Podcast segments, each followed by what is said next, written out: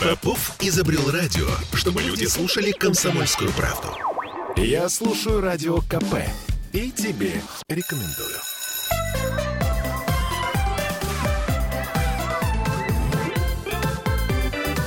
Родительский вопрос.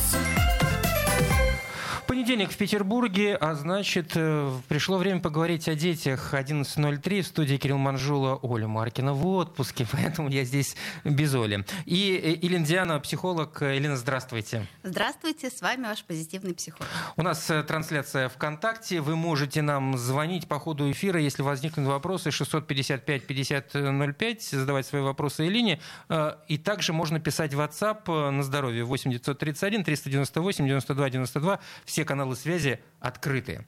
Сегодня мы поговорим о взрослых детях. Да. А почему э, люди не торопятся взрослеть?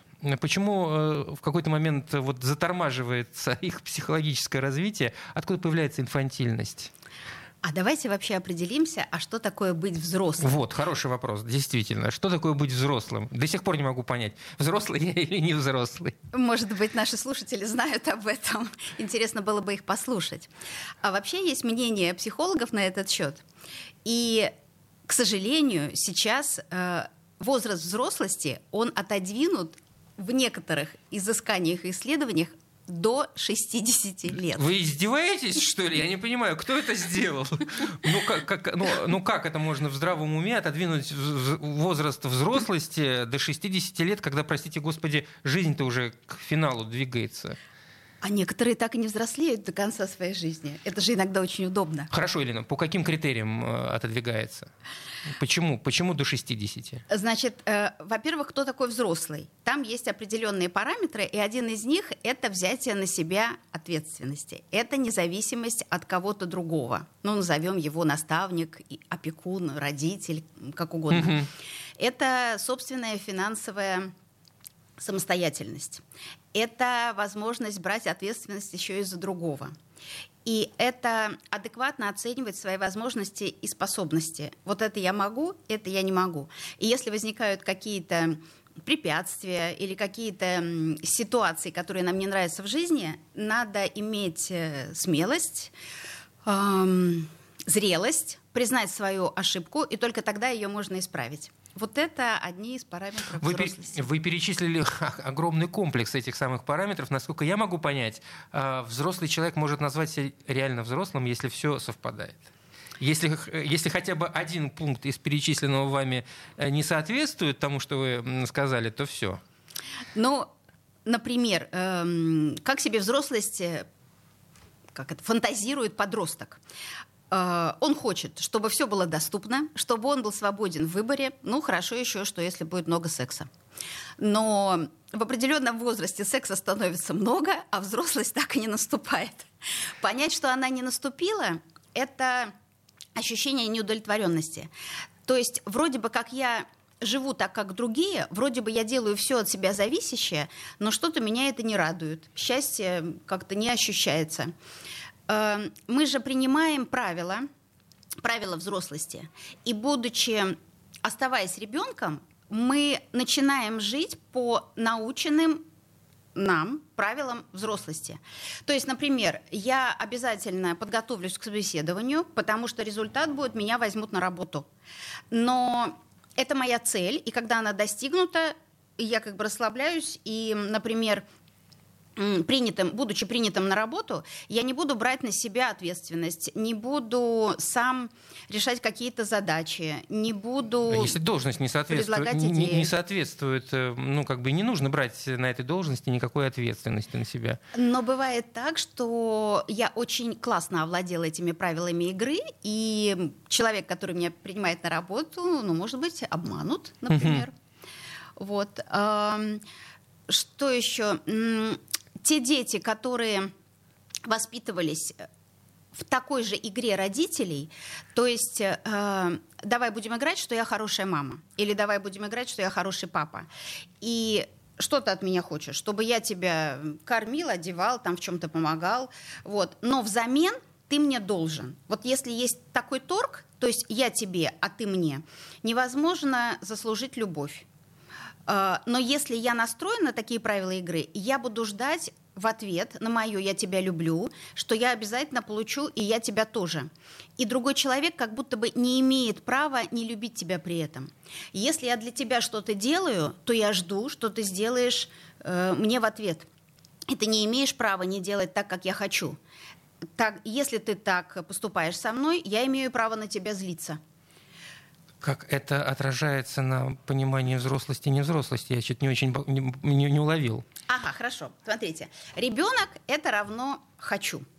Э, маленький ребенок находится в магазине, видит э, красивую упаковку на стеллаже, берет ее, он может развернуть, если мама вовремя не сообразила, и съесть ее. Когда ему говорят так нельзя, не очень э, понимается, а почему? Ну я же хочу.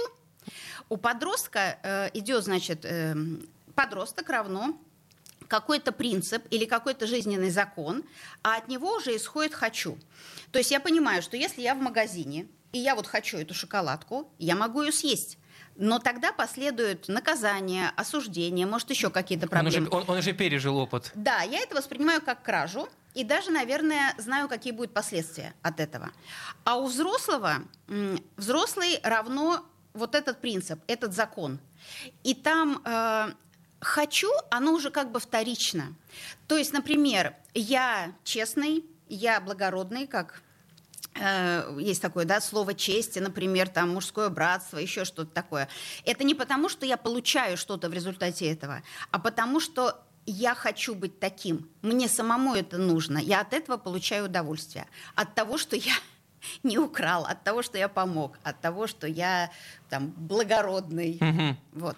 Интересно, как, в какой момент э, подросток э, переходит эту грань, вот, о которой вы э, рассказали, и что способствует этому переходу? Вот какой толчок должен быть, чтобы он вот, перешагнул? Угу. Вот смотрите, я, поскольку я психолог, да, люди приходят в психологию, за помощью к психологу с теми же самыми запросами. Как мне найти себя? Почему меня в жизни ничего не радует? Как мне выйти из депрессии? Почему меня никто не любит? Почему мои отношения слишком краткосрочные? Это все как раз относится к проблемам инфантильности. А, и в терапии такой человек может получить опыт принятия себя, опыт э, любви, безусловный опыт своей ощущение своей ценности. Но если такой клиент не берет ответственность на себя за свою жизнь, а продолжает обвинять родителей в том, что они его не научили, не додали, там, были плохие, или ищет э, виновника своих несчастий на стороне, там, грубый начальник, э, плохая жена, капризные дети, то вряд ли он повзрослеет. Но если в процессе терапии появляется вот это вот желание взять ответственность за свою жизнь и понимание, что что было в твоем детстве, то было. Да, очень многие прошли через какие-то детские травмы. Но сейчас-то ты в состоянии взять ответственность за свою жизнь? Елена, но взять ответственность равно э, совершить некий труд. Да, это некая работа понятно, что э, человек, при, который привык не брать эту самую ответственность и дожив до определенного серьезного, так скажем, возраста, э, понимая, что как бы, ну, трудиться это... Зачем прилагать это усилия, когда можно жить, не прилагая эти самые усилия? Заставить, по-моему, очень тяжело. Зачем он говорит себе? Для какой цели? Э, мы очень часто в наших этих программах говорим о том, что все закладывается в детстве, и что выросло, то выросло. Это действительно так. То есть э, почему сейчас э, очень модное слово «абьюзер», почему сейчас вдруг почти все пары стали жить с абьюзерами. Да потому что это очень... Жили до этого мирно, хорошо, это сплошные абьюзеры вокруг. Любили друг друга. А потому что очень много как раз инфантильных людей было проведено э, исследование, вот я не помню, по-моему, Фром написал даже целую книгу по этому поводу, когда человеку удобнее существовать в э, тирании, нежели быть самостоятельной личностью. Потому что даже терпя ну, как, не знаю, издевательство над собой, тебе не приходится принимать э, решения, брать ответственность за свою жизнь. То есть ты можешь это быть... та плата, которую ты вносишь фактически за это самое удовольствие не принимать решения. Да-да-да, многие же сейчас говорят, что позиция жертвы, она угу. очень часто приносит удовольствие. Вот. И оставаясь в позиции ребенка, с одной стороны, ты приобретаешь, действительно, у тебя нет нет э, страха, что от тебя зависит весь, весь мир, который вокруг и в тебе. Но м, вот эта зависимость, она лишает тебя очень многих возможностей, в частности, свободы выбора. А вот э, мы говорим, как, как правило, когда мы употребляем термин инфантильность, э, имеется в виду мужская инфантильность. А насколько это относится и к женщинам в том числе? Мужская инфантильность, она очень просто, как это, ви- видима, она видима э, в обычной жизни. Это тот мужчина, который говорит, что я не хочу детей. Это чаще всего тот, который до сих пор э, там, живет с родителями или может приезжать там обедать к маме. Я не имею в виду разовые да, ага. поездки, а там каждый день, например. Или тот, который занимает деньги у родителей. Вот. Чаще всего это такие... А, экстремалы это тоже инфантилизм своеобразный, вот такой подростковый. Значит, а женская инфантильность – это такая принцесса. Это вот я сижу в башне и жду принца на белом коне. Он сейчас приедет и все разрулит. И жизнь у меня сразу наладится. Ну, кстати, по поводу, насколько это нормально или ненормально, тоже большой вопрос. Многие женщины при этом считают, что так и должна себя вести настоящая женщина. Э, и это, в общем, такой хороший жизненный принцип. Мы об этом обязательно поговорим после нашего перерыва. Я напомню, у нас э, видеотрансляция ВКонтакте. Вы можете можете нам звонить э, на телефон прямого эфира. Елена Дианова. Продолжим через несколько минут.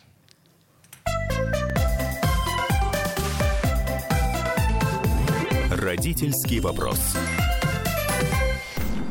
Я слушаю радио КП, потому что здесь самые осведомленные эксперты. И тебе рекомендую.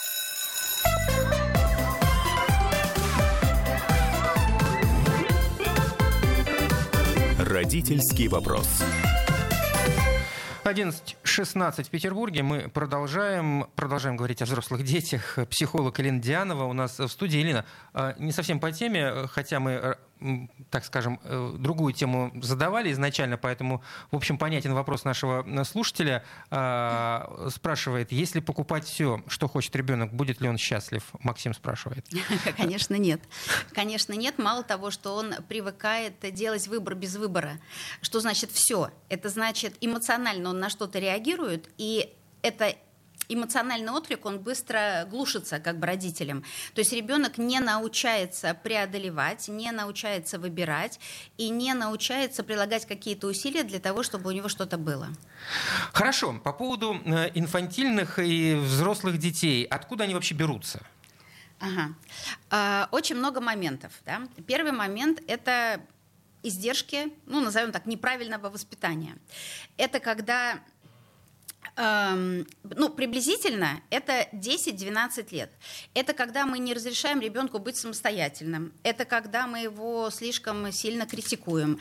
Это когда мы говорим, там, уйди, лучше сделаю за, за тебя. Когда супер опека, гиперопека или когда очень сильная критика э, любого его поступка. Тогда э, у ребенка нет э, возможности воздуха, нет возможности проявления какой-то самостоятельности, а значит, он через какое-то время перестает себя узнавать и чувствовать. Он не знает, какой он. Он все время встраивается в контекст чужого запроса, чужого желания. Скорее всего, такие люди, они на работе не смогут проявлять инициативу, они будут ждать четких указаний, да, хорошо их выполнять, но вот таким образом. Некоторых детей готовят вернее, родители считают, что он вундеркинд, самый лучший, самый прекрасный, там такой маленький царь на троне. И тогда взрослый человек выходит в социум с ощущением, что он тут лучше всех, самый прекрасный, и очень быстро обламывается, а тогда надо найти виноватого. Ведь он же все равно самый прекрасный, от него же не зависит какая-то ошибка в работе или какой-то упрек со стороны супруги. Он считает, что к нему не объективно, несправедливо, и будет искать всегда виноватых на стороне.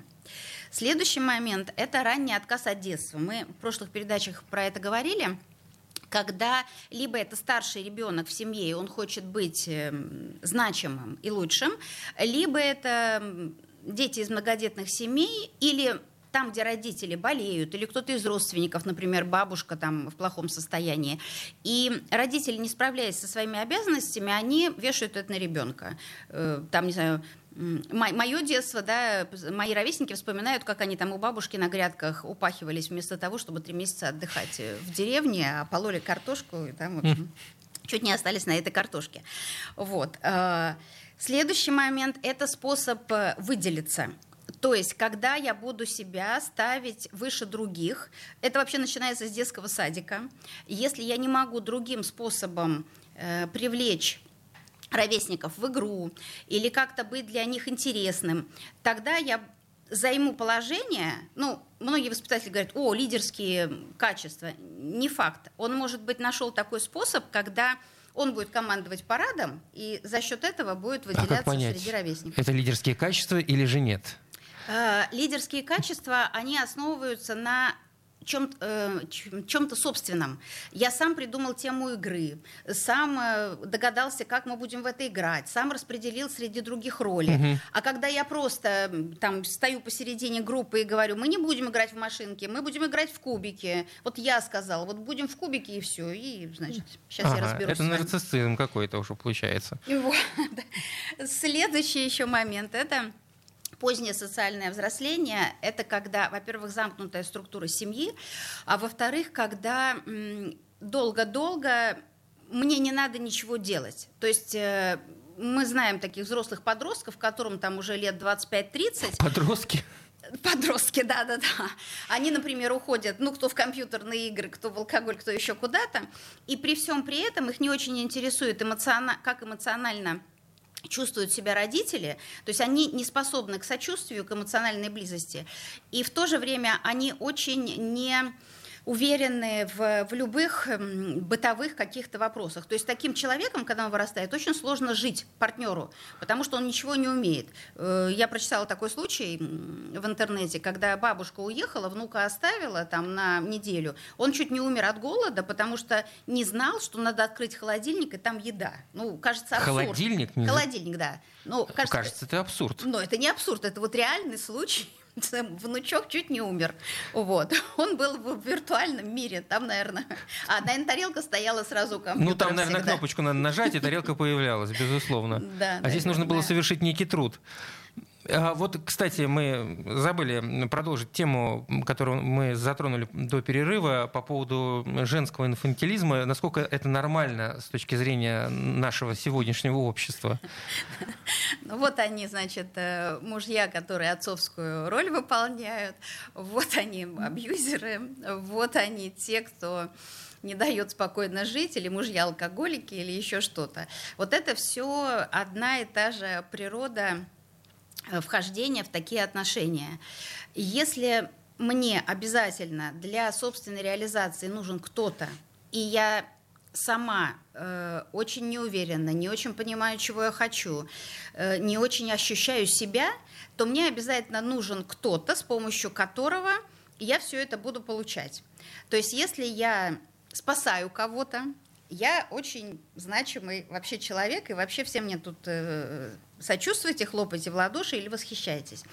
Если э, я тяну свой там, крест, если я без меня он пропадет или еще что-то.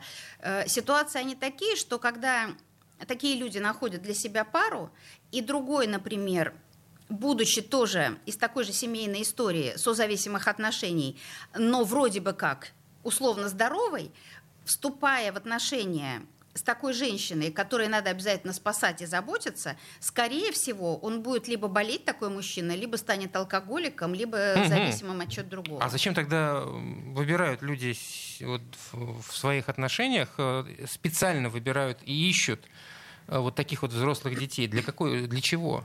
А это наши тоже детские травмы. Ну, я сейчас могу выдумывать, у каждого своя история, но, например, э, будучи ребенком у этого молодого человека, когда он был маленький, родители или развелись, или он потерял кого-то из родителей, или там был какой-то там абьюз тоже и, и насилие. И тогда он будет искать обязательно какое-то пространство, где он может эту детскую ситуацию отыграть, но с хорошим концом. То есть, например, э, он найдет э, девушку, которая участливая, хочет э, жить только для него, там все делает для него, значит, не может его отпустить от себя. В общем, в итоге заканчивается это тем, что она его начинает жестко контролировать, она начинает за него решать, э, что он хочет, что не хочет, она ограничивает его пространство не просто физической свободы, но там и думания, и делания. И тогда он оказывается в тех же обстоятельствах, когда, например, отец их бросил, и он стал спасать свою маму, и ну, как бы, как это, закрыл портал на свою жизнь и стал жить ради мамы, ради ее хорошего настроения, ради того, чтобы быть для нее хорошим мальчиком, где все соседки по площадке говорят, какой у вас прекрасный сын, угу. как вы его хорошо воспитали. То есть фактически с чем боролся, на то и напоролся. Да, а круг, такие люди круг, очень круг, легко находят. Круг друг. замкнулся. Угу. Угу. Безвыходная ситуация. Ну а что нам, собственно, мешает? Так э, я не уловил, что мешает человеку в какой-то момент э, вот, перейти эту грань от э, подростка до взрослого? Что мешает нам взрослеть? А, надо сначала понять, какие у тебя отношения были в детстве. То есть делали ли родители что-то за тебя или тебе доверяли. То есть ты должен реально сесть и задуматься над этим? Да, реально сесть и задуматься, совершенно верно. Но это будет происходить только тогда, когда я хочу что-то поменять. А бывает же так, что мне очень удобно. Мне удобно, что мне не надо... Я могу зарабатывать деньги, кстати. Я могу, как мужчина, говорить, что ну я же зарабатываю, а все, что остальное в доме происходит, э, это же легко сделать. Давайте, давайте это вы. Почему тут не убрано, тут не приготовлено, тут ребенок э, болтается без дела. Так пришел, всех построил. Бывают такие папы, кстати, в моей практике, когда трехлетнему ребенку говорят, так, взял швабру, пошел, значит, убираться в комнате.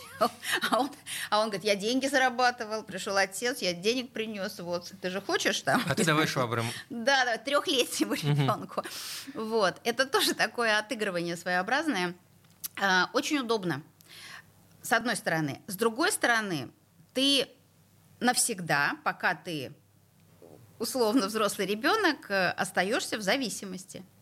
То есть своей жизни у тебя нет. У тебя всегда э, контекст твоей жизни встроен в контекст другого, от которого ты зависим, без которого ты не можешь пропадешь просто. А если ты останешься один в этой ситуации? Вот э, я задумался, ведь бывают же жизненные ситуации, когда и у таких людей случается, что они остаются одни. Это фактически вот просто крах. Это вообще, кстати, очень большая трагедия. Очень часто в терапию приходят мужчины, которым, например, там, ну, раньше было вообще 45 лет, например, сейчас, наверное, лет 50, у которого ушла из жизни мама. Она ушла из жизни по возрасту, там, у кого-то по болезни. Елена, мы вернемся, да, у нас сейчас э, реклама и новости. Елена Дианова, психолог. Говорим мы о взрослых детях. Э, буквально через несколько минут продолжим наш разговор. Родительский вопрос. Попов изобрел радио, чтобы люди слушали комсомольскую правду. Я слушаю радио КП и тебе рекомендую.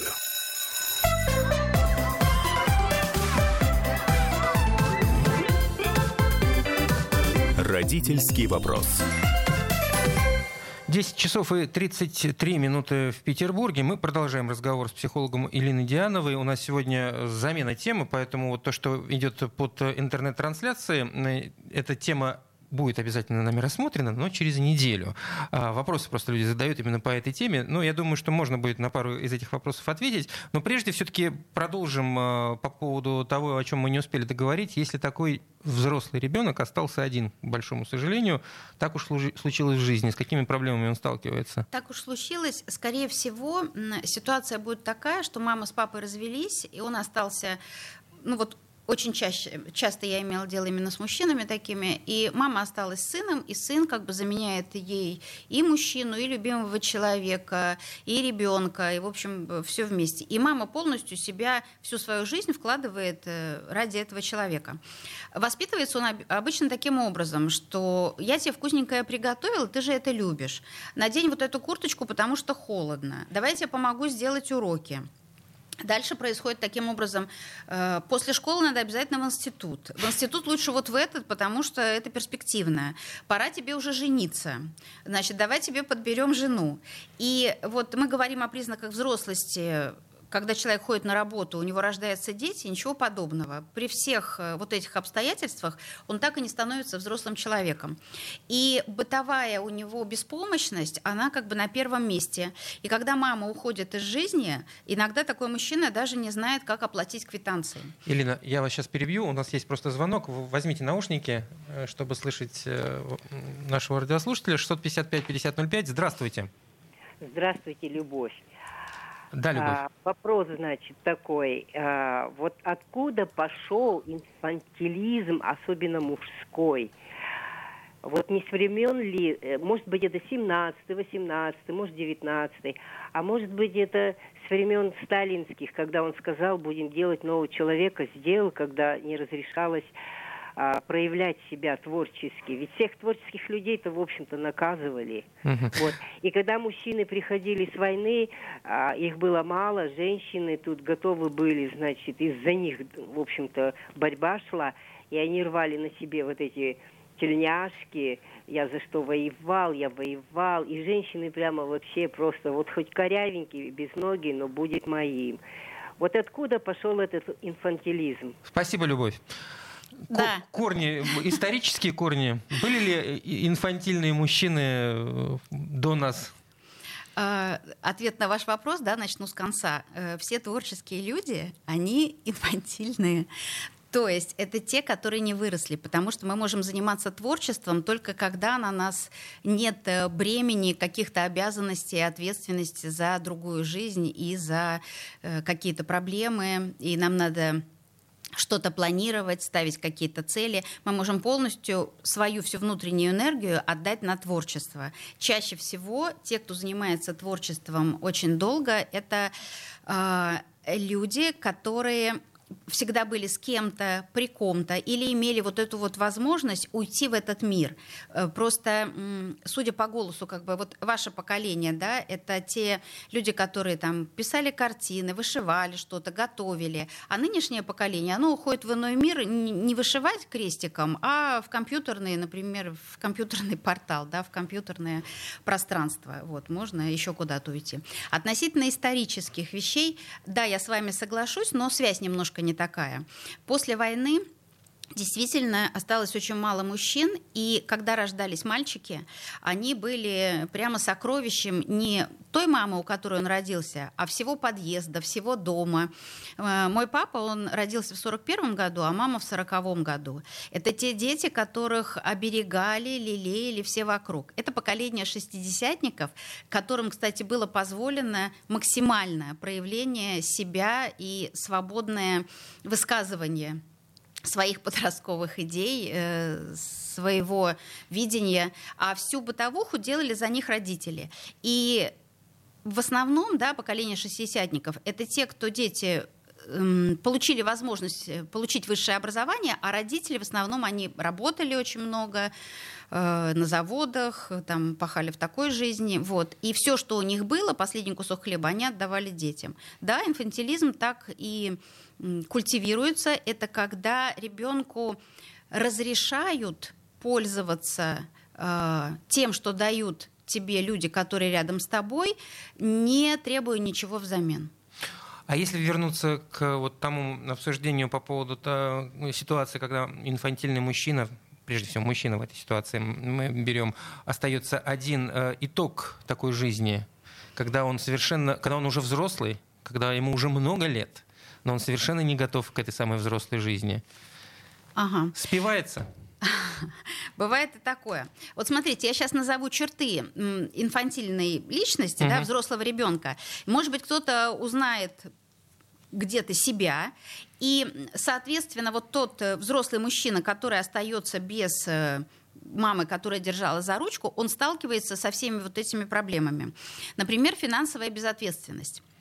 Это когда, например, можно прогулять зарплату в один день, можно потратить ее на друзей, можно не считать деньги, но оставшуюся часть месяца, если я прогулял все в первый день, да, мне надо где-то, не знаю, что-то есть и вообще за что-то платить. И я всегда рассчитываю, что кто-то мне поможет. Вот у меня есть один клиент, он говорит, а я в потоке. Мне, говорит, удобнее быть в потоке. Ну, конечно, очень удобно. В Пошел потоке? Да. Пошел кому-то поужинал, откуда-то А, в этом деньги плане. пришли, да. Кто-то квитанции твои оплатил. Вот сидит, я в потоке, вообще прекрасно.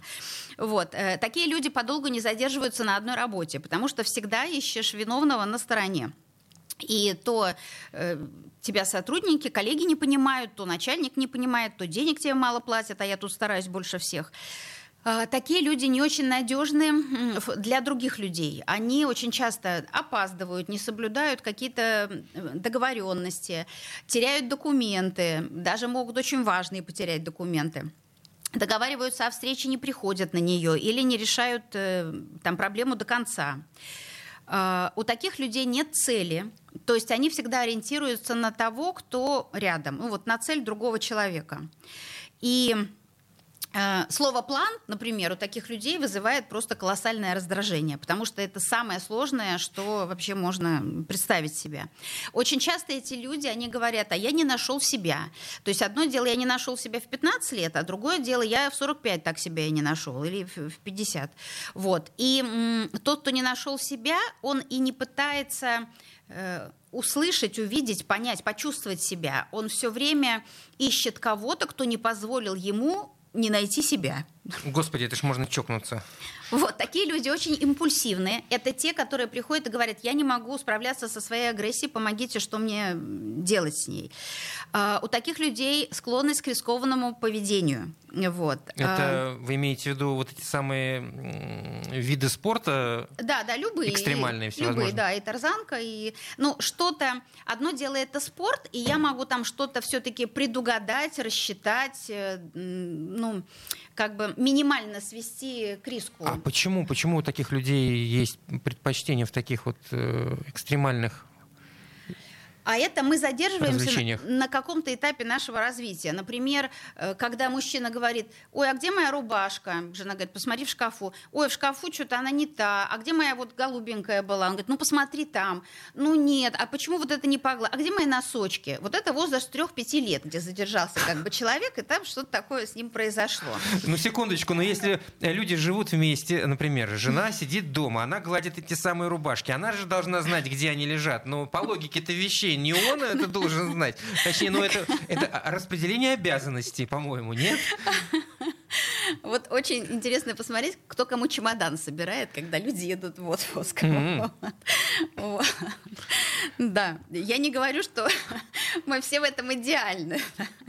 Ну вот, ну да. А следующий момент – это избегание неловких ситуаций. То есть таким людям очень сложно позвонить куда-то, навести справки, отнести документ, э, выяснить, эм, ну, в официальных организациях, да, там, какие документы собрать, что сделать. То есть задать сам вопрос очень сложно обычно этому человеку. Э, Конечно, желание переложить что-то на другого.